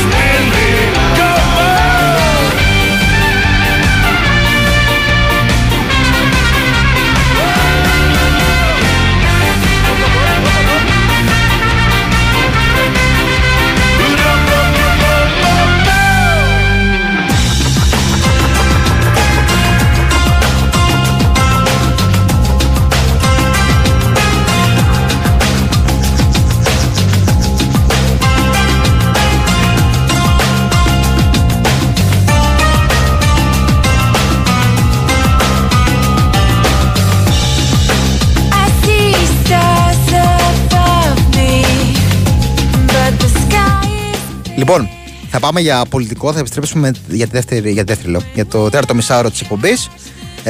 Να πούμε και ρεπορτάζ του Πανεσαιραϊκού, να πούμε και τι άλλο έχει μέρα και από το διεθνές κομμάτι. Να πω ότι στο 13ο λεπτό ο Ολυμπιακός Β με την Ηλιούπολη είναι χωρίς σκορ. Στο 1-1 είναι η Τζιρόνα με τη Μαγιόρκα για την Ισπανία. Πραγματικά εξαιρετική ομάδα η Τζιρόνα μέχρι στιγμής στο πρωτάθλημα. Πραγματικά πάρα πολύ καλή. Με τον Ντόφμπικ στην επίθεση. 1-1 λοιπόν. Στο 4 προηγήθηκαν με πέναλτι οι φιλοξενούμενοι της Μαγιόρκα με τον Μουρίκη. Η σοφάριση 26, ο Λόπεθ από ασίστ του Μπλιντ. Έχει καλό ρόστερ η Τζιρόνα. Στο ημίχρονο 1-0 κερδίζει, νικάει η Celtic στην έδρα της Λίβινγκστον με παίχτη λιγότερο. Με τον Πάλμα να είναι στον πάγκο. Αυτός που έχει δεχτεί την κόκκινη είναι ο Χαρτ. Από το 28 παίζει με παίχτη λιγότερο η Celtic. Πάμε για πολιτικό και επιστρέφουμε για το τελευταίο μισάωρο της εκπομπής.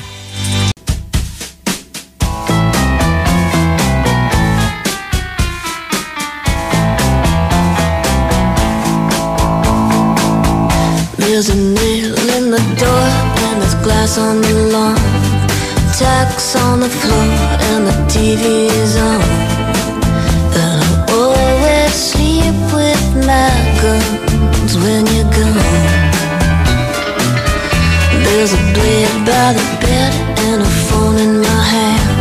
A dog on the floor and some cash on the nightstand.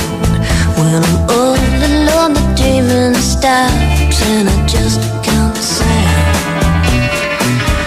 what should I do, just a little baby. What if the lights go out and maybe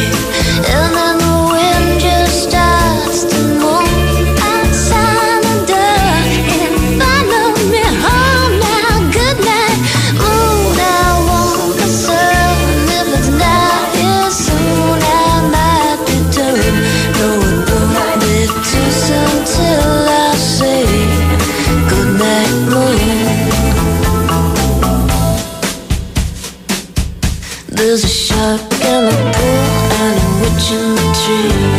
A crazy old neighbor in his bed watching me. From his footsteps loud and strong coming down the hall. Something's under the bed, now it's out in the hills. There's a big black hole sitting on my window ledge, and I hear something scratching through the wall. Oh, what should I do? Just a little baby. Εδώ είμαστε, B-Win Sport FM 94,6 για το τελευταίο μισάωρο της εκπομπής. Με έναν Νίκο Οικονομόπουλο, η ρύθμιση της και την ρύθμιση του ήχου, με συγχωρείτε. Οργάνωση παραγωγής είναι η Βαλεντίνα Νίκολα Κοπούλου. Μάλλον Μουσουράκης στο μικρόφωνο για τα επόμενα 20 λεπτάκια. Ένας φίλος ρωτάει αν μπορούμε να δούμε κάπου τον Ολυμπιακό Β. Αν δεν έχει πάει στο γήπεδο, όχι, δεν υπάρχει κάτι τηλεοπτικό ή μέσω ίντερνετ. Θυμίζω ότι η διοργανώτρια αρχή είχε πει για 2 παιχνίδια ότι θα καλυφθούν σήμερα για την αναμέτρηση της Καλυθέας στις 4 η ώρα και αύριο είναι το παιχνίδι του Ιωνικού με την ομάδα των Χανίων. Όλα αυτά θεωρητικά να το δούμε. Είναι δοκιμαστική η προβολή μέσω του διαδικτύου, μέσω του ίντερνετ, από το κανάλι της Super League. Αλλά μπορώ να σου πω την ενδεκάδα, αν θες, του Ολυμπιακού Β που έχει βγει. Παπαδούδης, Αλγκασίμπα, ο Ανδρούτσος, είπαμε ότι είναι στην αποστολή και στην ενδεκάδα του Ολυμπιακού Β. Μπαγκαλιάνης, Γουρός, Τσέλιος, Αποστολόπουλος, Κουτσίδης, Μαρίνος, Κωστής και Πινακάς, η 11 του Αριέλη Μπαγάς. Να πούμε και της Ηλιούπολης, Περισερίδης, Κάρλος Ιγνάσιο, Αλχάνδρο, Ματέο Σουάρες, Φαουστίνο, Γκοτσούλιας, Μπαστακός, Τσαφταρίδης, Φουρλάνος, Παντελίδης και Βασιλούδης.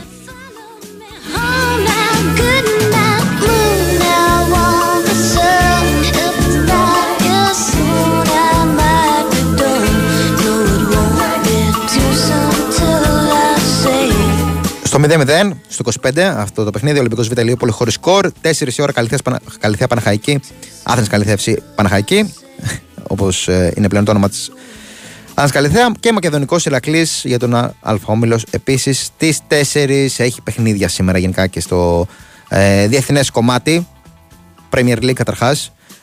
Σε περίπου 1 ώρα και 20 λεπτά έχει 3 αναμετρήσεις. Η Manchester City, η οποία έχει 22 σερί νίκες εντός έδρας, θα προσπαθήσει να την κάνει 23. Υποδέχεται την Nottingham Forest. Manchester City μεσοβδόμαδα με ανατροπή επικράτησε του Ερυθρού Αστέρα.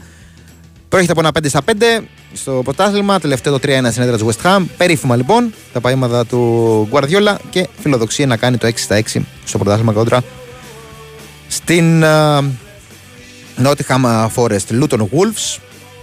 Ευκαιρία της Wolves να πάρει κάποιον πόντο, να πάρει μια ανάσα. Μόλις 3 βαθμούς έχει σε αυτές τις 5 πρωταγωνιστικές κόντρα στην πολύ αδύναμη Luton των 0 βαθμών. 1 βαθμό μέχρι στιγμής στο πρωτάθλημα σε 4 παιχνίδια. Κρίσταμ, Πάλας, Φούλαμ, το άλλο παιχνίδι των 5. Στις 7.30 Μπρέτφορντ, Everton, και η Everton σε πάρα πολύ δύσκολη κατάσταση και πάλι και φέτος εξ αρχής, με μόλις 1 πόντο μετά από 5 αναμετρήσεις. Πρέπει νομίζω και εδώ σε αυτό το παιχνίδι να πάρει κάτι. Η Μπρέτφορντ δεν είναι τόσο δυνατή μέχρι στιγμής στην εκκίνηση του πρωταθλήματος, οπότε νομίζω, αν εξαιρέσουμε το κομμάτι του κινήτρου που θέλει να δείξει κάτι καλό η Μπρέτφορντ και να πάρει βαθμούς, κατά τα άλλα την ευνοεί αυτό το συναπάντημα, την Everton να τσιμπήσει κάτι. Και 10 η ώρα Μπέρνλι, Manchester United, επίσης σε κακή κατάσταση η United. Μεσοβδόμαδα έχασε και από την Bayern. Προέρχεται και πριν τη διακοπή στο πρωτάθλημα αυτό το 3-1 εκτός έδρας από την Arsenal, και μετά τη διακοπή το 3-1 από την Brighton. Με μόλις 6 βαθμούς η Manchester United.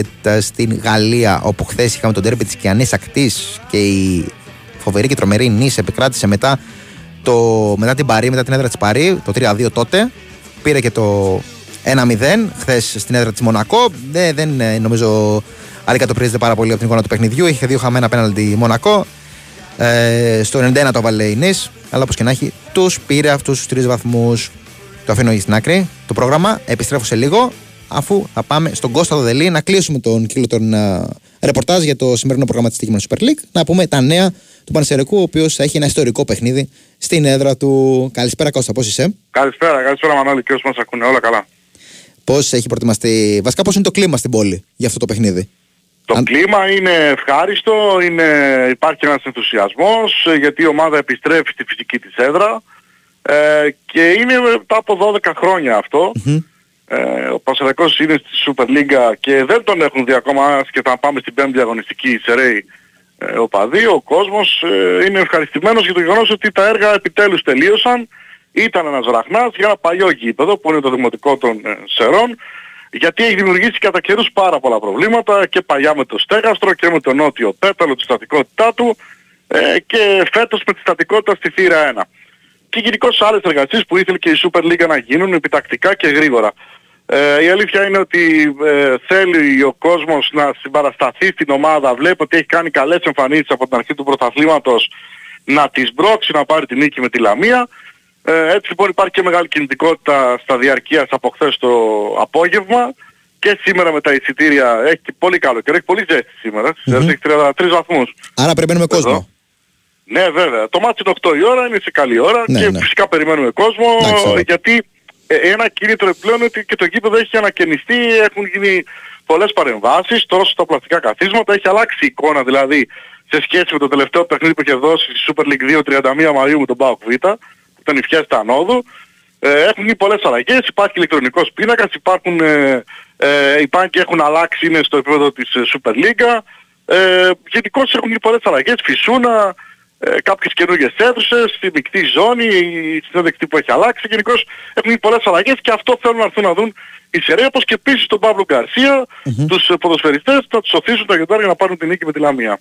Και ίσως σήμερα με την όθηση του κόσμου, εάν προηγηθεί ο Παναθηναϊκός, να καταφέρει να κρατήσει το αποτέλεσμα. Επειδή νομίζω αυτό είναι το κακό μέχρι στιγμής στον Παναθηναϊκό. Προηγείται και στο τέλος δέχεται την ισοφάριση. Ναι. Καλά, και να μην τρώει γκολ στις καθυστερήσεις. Ναι, αυτό.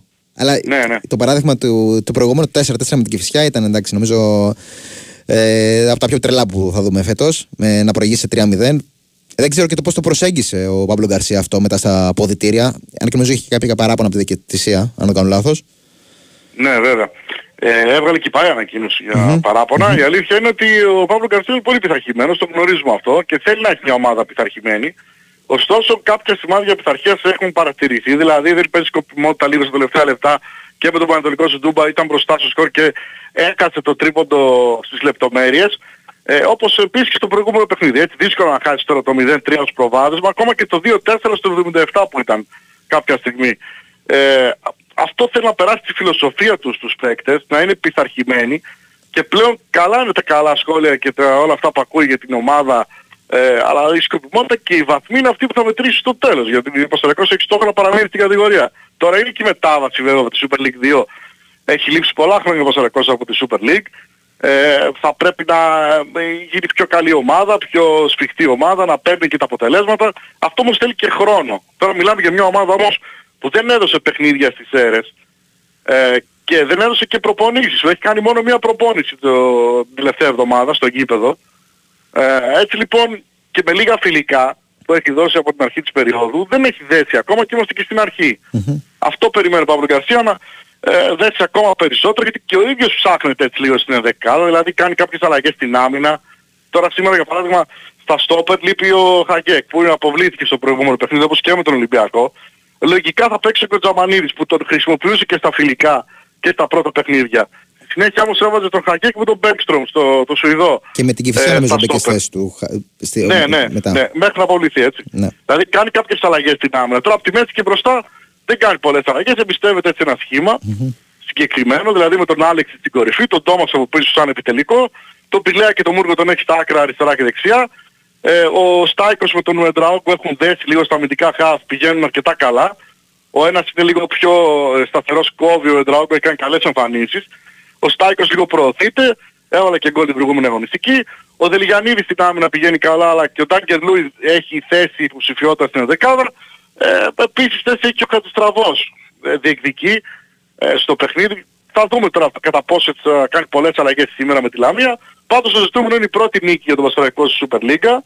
Συνολικά έχει 202 νίκες, αν θα αρέσουν τα στατιστικά, από τη Super League, από τις 25 συμμετοχές που έχει ο Παναθηναϊκός στην πρώτη κατηγορία, Αλφα-Εθνική και Super League αντίστοιχα, απέναντι στις 7 της Λαμίας. Πάντως είναι μια μάχη, δηλαδή και οι δύο ομάδες είναι σφιχτές.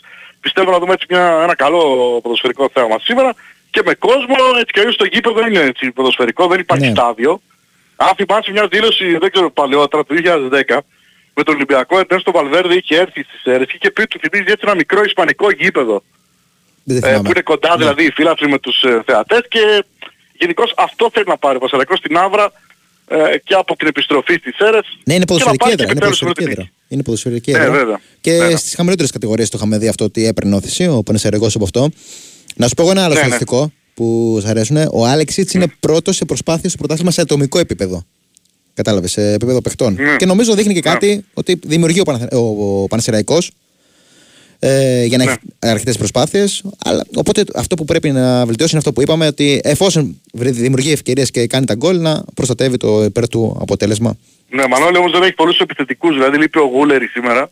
Ναι. Ένας παίκτης που τον ένιωσαν έτσι οι αντίπαλες άμυνες και του Ολυμπιακού και της ΑΕΚ ήταν αρκετά καλός. Είναι τραυματίας, πες τη φλάση. Προσφέρει μεταχείριση. Ναι, έχει μόνο δύο επιθετικούς, δηλαδή τον Άλεξης που θα παίξει ως βασικός και τον Μπαΐροβιτς που ήταν πέρυσι στην ομάδα. Ναι. Δεν έγινε και κάποια μεταγραφή της τελευταίας στιγμής για επιθετικό, γιατί έτσι ακουγόταν. Ωστόσο, εντάξει, είναι καλός, έχει μια καλή ομάδα ο Πασεραϊκός, το έχει δείξει, νομίζω κάποιοι περίμεναν λιγότερα πράγματα να δείξει την κατηγορία, άξιζε και περισσότερους βαθμούς. Ας ελπίσουμε να πάρει στα επόμενα παιχνίδια, έχει και δύο εντός έδρας τώρα και με τη Λαμία και με τον Παζιάννα μετά. Είναι ευκαιρία για να πάρεις τους βαθμούς και να ανέβεις στη βαθμολογία. Ωραία. Αυτά. Περιμένουμε τον αγώνα. Λοιπόν, καλή μετάδοση να ευχηθώ. Να είσαι καλά, ευχαριστώ πολύ. Καλή συνέχεια. Ευχαριστούμε πολύ τον Κώστα Δελή. Μας μετέφερε τα τελευταία νέα του Παναθηναϊκού και έτσι κλείσαμε τον κύκλο για τα ρεπορτάζ των σημερινών δύο αναμετρήσεων για την 5η αγωνιστική της τυχεμένου Super League. Την ίδια ώρα η Girona είναι αυτό που λέγαμε. Πόσο καλή ομάδα της είχαμε πλέξει στο εγκόμιο. 4-1 στο ημίχρονο πλέον. Έχει δώσει 9 λεπτά καθυστερήσεις. Βρέθηκε πίσω στο σκορ στο 4, θυμίζω, με το πέναλτι του Μουρίκη. Ισοφάρισε στο 29 με τον Λόπεθ από ασίστ του Μπλιντ. Ο Ντόβμπικ, που τον είχαμε βάλει στις ζωές μας το καλοκαίρι στα προκριματικά, κατά τους αγώνες του Παναθηναϊκού με την Ντνίπρο, πήρε μεταγραφή στη Τζιρόνα. Σκόραρε τώρα το 2-1 με το πέναλτι. Ο Μάρτιν στο 37 το 3-1 και στο 45 ο Ριέρα πριν από λίγο. Διαμορφώνει αυτό το 4-1 για την Τζιρόνα, η οποία είναι με αγώνα παραπάνω φυσικά στην πρώτη θέση πλέον μετά από 6 παιχνίδια της Λα Λίγκα. Εξαιρετική κίνηση. Λοιπόν, τι άλλο, είχαμε μείνει στην Αγγλία, τα ολοκληρώσαμε τα παιχνίδια και είχαμε πάει μετά στη Γαλλία για να δούμε το τι έχει σημερινή ημέρα. Θυμίζω χθες αυτό το 1-0 της Νις στην έδρα της Μονακό, με τη Μονακό τα λέγαμε και νωρίτερα να χάνει δύο πέναλτι και την Νις να σκοράρει, να παίρνει το τρίποντο στο 91 με τον Μπογκα. Σήμερα έχει δύο παιχνίδια, Ναντ Λοριάν και Μπρέστ Λιόν. Το πρώτο είναι στις 6, το δεύτερο είναι στις 10. Με τη Λιόν έχει αρχίσει τραγικά, την Μπρέστ να έχει αρχίσει εξαιρετικά. Θα μπορούσαμε να είναι και λίγο αντίστροφος ο πίνακας, τα πάνω κάτω, βάσει αυτόν που περιμέναμε. Λιόν είναι 16η και η Μπρέστ είναι 3η. Να δούμε σήμερα αν θα αλλάξει κάτι. Άρχισε αναμετρήσεις όπως κάθε Σάββατο στην Bundesliga. Εκεί όπου χθες η Στουτγκάρδη επικράτησε με ανατροπή 3-1 της Ντάρμστατ και βλέπουμε τον Γκίραση, πραγματικά τρομερός επιθετικός από τη Γουινέα, να έχει φτάσει τα 10 τέρματα σε 5 αγωνιστικές. Ο πρώτος που το έχει καταφέρει ήταν ο Λεβαντόφσκι, που κάτι δείχνει νομίζω για το ποιον αυτού που το καταφέρνει δεύτερος, που είναι ο Γκίραση. Πρώτη θέση της βαθμολογίας η Στουτγκάρδη πλέον, με αγώνα περισσότερο. Ακολουθούν με 10 πόντους η Bayern και η Leverkusen, που την προηγούμενη αγωνιστική είχαν έρθει σοπαλές σε αυτό το πολύ ωραίο χορταστικό 2-2 στο Μόναχο.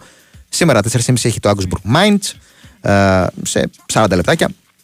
Gladbach Lipsia, επίσης πολύ ενδιαφέρουσα αναμέτρηση. Η Bayern και η Dortmund έχουν εντός έδρας υποχρεώσεις. Η Bayern κόντρα στην Bochum και η Dortmund δύσκολο κόντρα στην Wolfsburg. Επίσης την ίδια ώρα η Union, που παραλίγο να πάρει αποτέλεσμα, δεν κατάφερε μεσοβδομάδα στην έδρα της Real, λύγησε από τον τρόμερο Bellingham. 4.30 ώρα θα υποδεχτεί την Χόφενχάιμ. Το πρόγραμμα κλείνει 7.30 με το Βέρντερ Βρέμις Κολονία.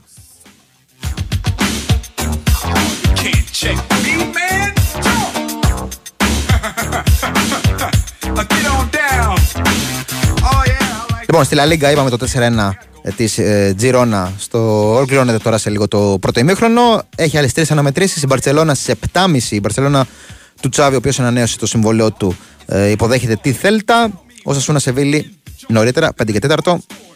Η Σεβίλη την προηγούμενη αγωνιστική πήρε μια νασούλα. Εκεί επικράτησε τη Λασπάλμα σε 1-0, αλλά είναι ακόμα πάρα πολύ χαμηλά. Είχε ξεκινήσει με 3 ήττες, θυμίζω. Οπότε θέλει να δώσει μια συνέχεια.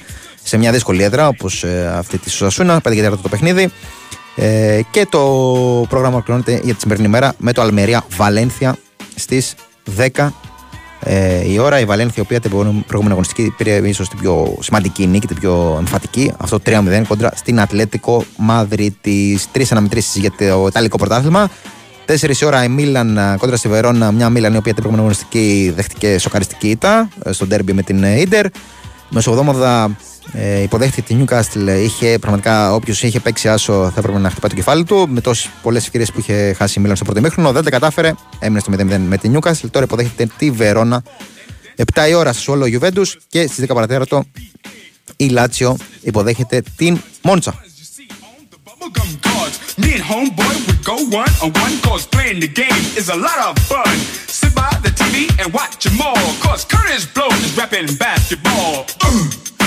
Δύο 0 η Celtic με παίκτη λιγότερο, προηγείται της Livingston. 8.30 έχει επίσης ένα ωραίο τερμπάκι στην Κύπρο, ανόρθωση από ΕΛ. Έχει μπόλικο πράγμα σήμερα στο ποδοσφαιρικό κομμάτι.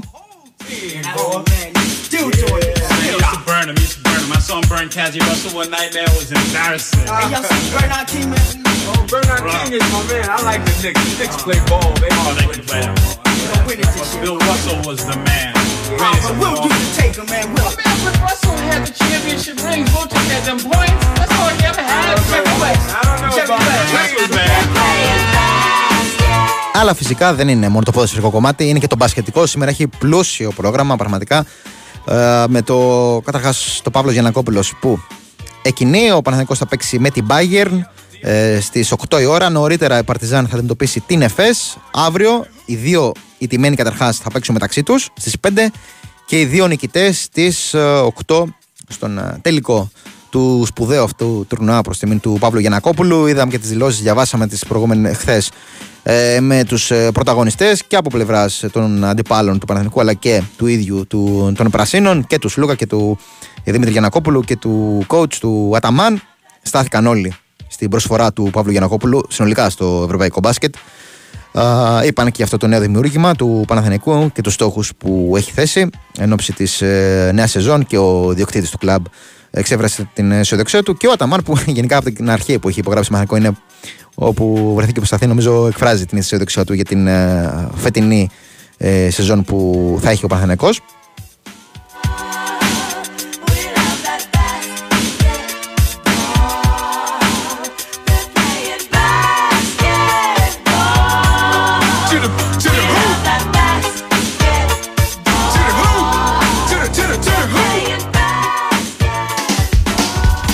Ο Ολυμπιακός, το τουρνουά νεόφυτος Χανδριώτης, χθες θυμίζω επικράτησε 75-72 της Ζαλγκύρης με πάρα πολύ καλή εμφάνιση από τον Μιλουτίνοφ στο πρώτο παιχνίδι με τα ερυθρόλευκα στην επιστροφή του και με καλή άμυνα που είχε χθες το παιχνίδι ο Ολυμπιακός. Σήμερα θα δώσει το δεύτερο μάτς στις 7 κόντρα στην Μακάμπι Τελαβίβ. Η Ζαλγκύρης αντιμετωπίζει τον Ερυθρό Αστέρα στις 5 παρατέταρτο για το ίδιο τουρνουά. Χθες η Μακάμπι επικράτησε 112-109 του Ερυθρού Αστέρα μετά από δύο παρατάσεις.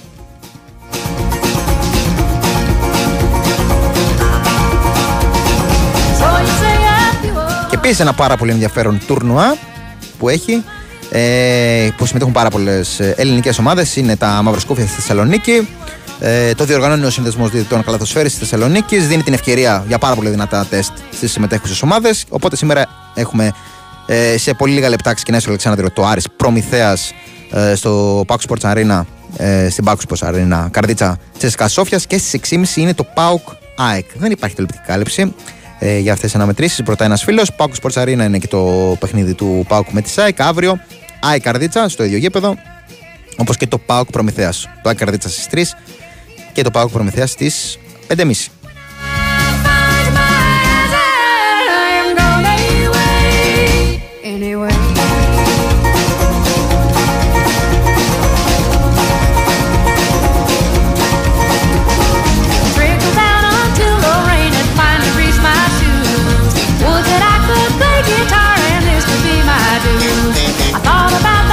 Λοιπόν, να πούμε και ένα handball πριν ολοκληρώσουμε.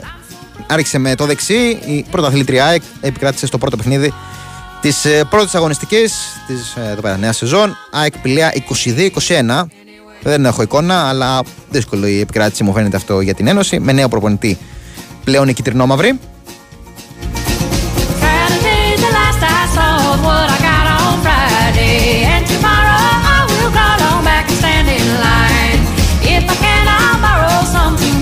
Σήμερα ήταν με τον Σεϊρεκίδη. Ωραία. Είναι της γυναικείας ομάδας handball. Ο Τζούκης, ο νέος τεχνικός, ο Dragan Τζούκιτς, θα αναλάβει από ό,τι καταλαβαίνω μετά από το παιχνίδι, και πρόκειται για πολύ δυνατή προσθήκη στην τεχνική ηγεσία της ΑΕΚ μετά την λύση συνεργασίας με τον Αλέξη Αλβανό. Λοιπόν, αυτά από ό,τι καταλάβατε από το προηγούμενο 2ωρο. Έχει πλούσιο πρόγραμμα σήμερα. Αύριο είναι ακόμα πιο πλούσιο, είναι η αλήθεια, αλλά και σήμερα μπορείτε να παρακολουθήσετε όσοι κάτσετε σπίτι ή όσοι είστε στα αυτοκίνητα και ακούτε B-Win Sport FM 4,6. Να σε ευχηθώ να έχετε πάρα πολύ καλή συνέχεια στη μέρα σας. Είτε παρακολουθήσετε αυτά που είπαμε, είτε κάνετε ό,τι άλλο εσείς επιλέξετε. Ακολουθεί ο Νικός Ράλης. Μείνετε συντονισμένοι. Ακολουθεί και δελτίο με την Βαλεντίνα Νίκολα Κοπούλου που ήταν στην